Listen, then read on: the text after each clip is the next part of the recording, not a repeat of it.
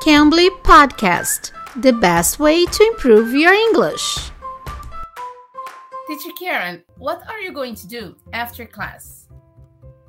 Uh, after our class, at Mhm. the top of the hour, I have another class, so uh, I'm going to go and uh, start having my lesson with another student. At the top of the hour? I don't get it. Pessoal, vocês conhecem essa expressão? At the top of the hour? Hoje o Teacher Kieran do Cambly ele vai explicar pra gente essa expressão. Se você não conhece o Cambly e quer ter uma aula experimental no Cambly totalmente grátis, use o código TEACHERK, TEACHERK tudo junto e você pode tomar aulinha no Cambly. Então vamos falar com o Teacher Kieran sobre o que significa isso. Teacher Kieran, what does that mean?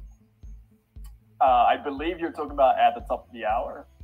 Uh, this is an expression that we use in English to talk about the start of the next hour of, of time. We only use it when we're talking about the current situation that we're in. We don't talk about the future or things that we do regularly. For, so in this example here, uh, it is 10:40 where I am. So the top of the hour is going to be 11 o'clock.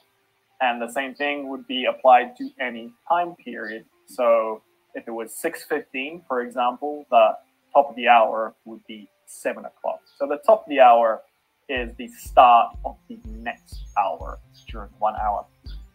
Então, top of the hour é sempre o começo de alguma próxima hora. Por exemplo, são 6 e 15. Então, às 7 é o top of the hour. Se for 4 e meia, 5 horas vai ser o top of the hour.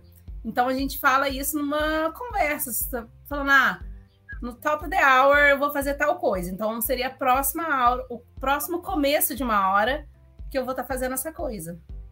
Ok, Teacher Karen, thanks for your help. No problem. E pessoal, se vocês não conhecem o Cambly, use o código TEACHERK, tá bom? Para uma aulinha totalmente grátis. Eu sou a Teacher K, espero vocês no próximo episódio. Bye, guys. Bye, Teacher Karen. Thank you. Bye. You can.